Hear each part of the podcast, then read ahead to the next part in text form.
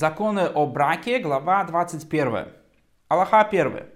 Находки жены. Подразумевается э, о тех находках, которые женщина вправе оставить у себя. То есть те, которые не надо возвращать хозяину. И плоды ее труда принадлежат мужу. А что она для него делает? Все определяется местным обычаем. Если в тех краях принято ткать, то она ткет. Принято вышивать, вышивает. Принято прясть шерсть или лен, то придет. А если у женщины этого города принято делать все эти работы, то, она вправе, вправе, то он вправе заставить ее делать э, только прясть шерсть, поскольку лен вредит рту и губам. А придение работа предназначена для женщин, как сказано, и каждая женщина, мудрая сердцем, пряла своими руками. Это написано по поводу храма. Вторая Аллаха. Если через силу произвела она больше, чем следовало, то излишек принадлежит мужу. Пусть даже она и он богаты, пусть даже у него несколько рабынь, она не сидит вовсе без дела, потому что безделие ведет к разврату. Однако не заставляет ее трудиться весь день, по мере богатства сокращает она свою работу и работает э, сколько, несколько часов в день. Третья Аллаха. Кто заклял свою женщ, жену обетом, чтобы ни, та никакой работы не делала, тот пусть разведется и выплатит по ктубе, ведь безделие ведет к разврату. Еще жена умывает мужу лицо, омывает руки и ноги, наполняет ему бокал и стелет ему постель и неизменно готова услужить мужу, например, продать ему воды или дать сосуд, или взять у него что-то тому подобное, но не обязана прислушивать его отцу и сыну. Это тоже часть того, что называется ее э, рук, дело, дело ее рук, труд ее рук. Четвертая алха. Эти вещи она делать должна сама, даже если у них есть несколько рабынь, только жена вправе делать эти вещи для своего мужа. Пятая алха. Есть и другие работы, которые жена делает для мужа, если они бедны. И вот они печет хлеб, а Эзра предписал женщинам вставать рано и печь, чтобы хлеб был для бедных, то есть, другими словами, чтобы у них был этот хлеб э, утром. Э, постановление Эзры заключается в том, чтобы они пекли хлеб утром, а не ночью. Варит еду, стирает одежду, кормит своего ребенка грудью, дает корм его животным, но не крупному скоту и э, мелит муку. А как она мелит, сидит у жернов и просеивает муку, но не мелит своими руками, или погоняет животное, чтобы жернова не останавливались. А если принято у них молоть ручной мельницы, то она может мелить. То есть, другими словами, он ее не может заставить заниматься каким-то серьезным физическим трудом, но те вещи, которые принято делать по дому, она должна делать. Шестая Аллаха. О ком идет речь? О бедняках.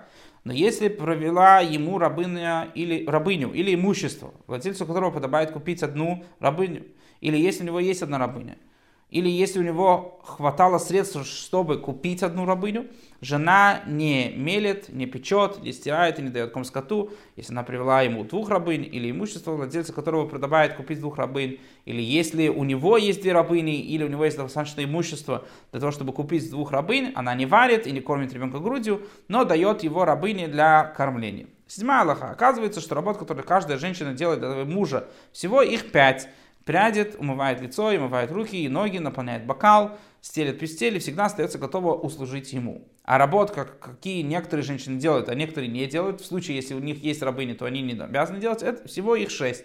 Мелет, печет, варит, стирает, кормит грудью и дает корм скоту.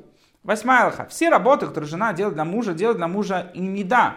То есть даже в состоянии нечистоты. За исключением наполнения бокала, застилания постели и омывания рук и ног постановили лица, рук и ног. И постановили из-за вожделания, чтобы не пожелала владеть ею, и тогда будет нарушение запрета неда. Поэтому, когда она неда, постель ему, она стелит в его отсутствие, бокал ему наполняет, но не передает ему в руки, как обычно, оставит на что-то или на землю, а он уже берет. Другими словами, делают какие-то ограждения для того, чтобы не привело к запрету о неде. Девятая лоха. Женщина, которая разбила утварь во время работы у себя дома, свободна от оплаты. Это не закон, а постановление мудрецов. Почему? Если так не поступать, то мира в доме никогда не будет, он будет всегда требовать, чтобы жена оплатила то, что разбилось. Она будет бояться и уклоняться от большой части работ, и они будут все время ссориться. Десятая лоха. Если женщина уклоняется от какой-либо работы из тех работ, которые она обязана делать, ее заставляют делать их, даже плеткой. Если муж заявляет, что жена их не делает, а она заявляет, что не уклоняется и делает, то поселяют с ними женщину или соседей. И все определяются тем, что покажется судье возможно в этом деле. То есть судья в, этом, в этой ситуации должен э, руководиться здравым смыслом и проверять, как происходит вот эта вот домашняя обстановка. Одиннадцатая Аллаха. Все то время, пока женщина кормит уменьшается ей объем рукоделия и добавляет ей к пропитанию вино и другие вещи, которые хороши для молока, для пропитания младенца. Если назначили ей подходящее пропитание, но она желает есть больше или желает есть другие кушания из-за болезненной страсти брюха, она ест из своего, сколько захочет, то есть и своего имущества. Муж не вправе возразить, что если она будет есть слишком много, или если будет есть дурную пищу, то ребенок умрет, ее телесные страдания, они важнее, чем младенец в этой ситуации. 12 лоха. Родила близнецов, не заставляют ее кормить обоих, но кормит одного, а второму муж нанимает кормилицу. Если женщина захотела кормить ребенка подруги вместе со своим ребенком, муж вправе э, воспротивиться и позволить кормить только своего ребенка.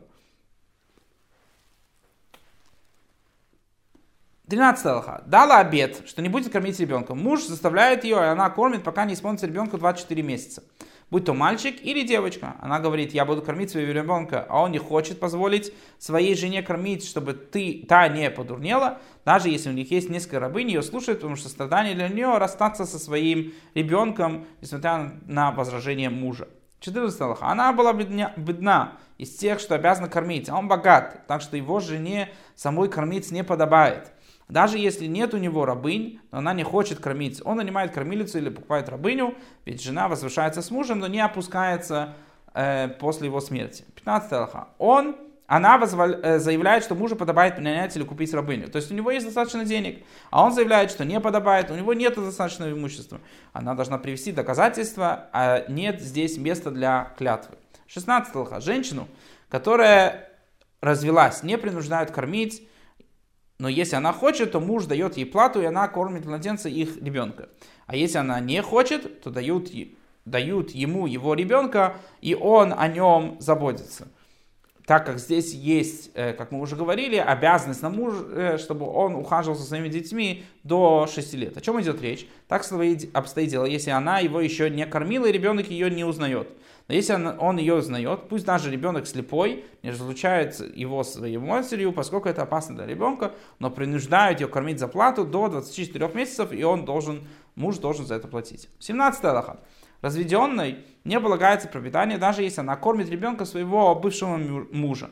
Но бывший муж дает ей дополнение к плате за кормление, то, в чем нуждается ребенок, одежду, еду, питье, масло и тому подобное для вот этого вот младенца. Но бременной ничего не полагается. Вышел ему возраст, то есть он повзрослел, ему стало 24 месяца, и отлучили от груди. Если разведенная хочет, чтобы сын оставался с ней, не разлучает его с ней, пока ему не исполнится полных 6 лет. Но принуждают дава- э, отца давать ему пропитание, когда он с матерью.